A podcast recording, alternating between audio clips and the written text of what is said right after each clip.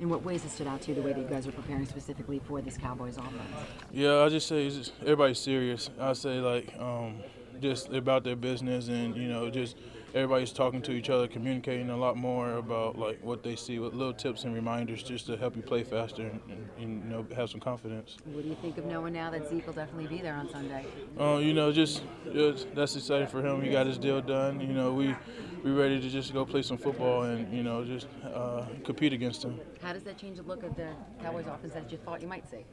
Uh, I mean, they, they have a really good offensive line. Quarterback's good, receivers good. You know, the, the whole team's offense is really good. So I mean, we was ready if he played or not, just to go out there and just compete.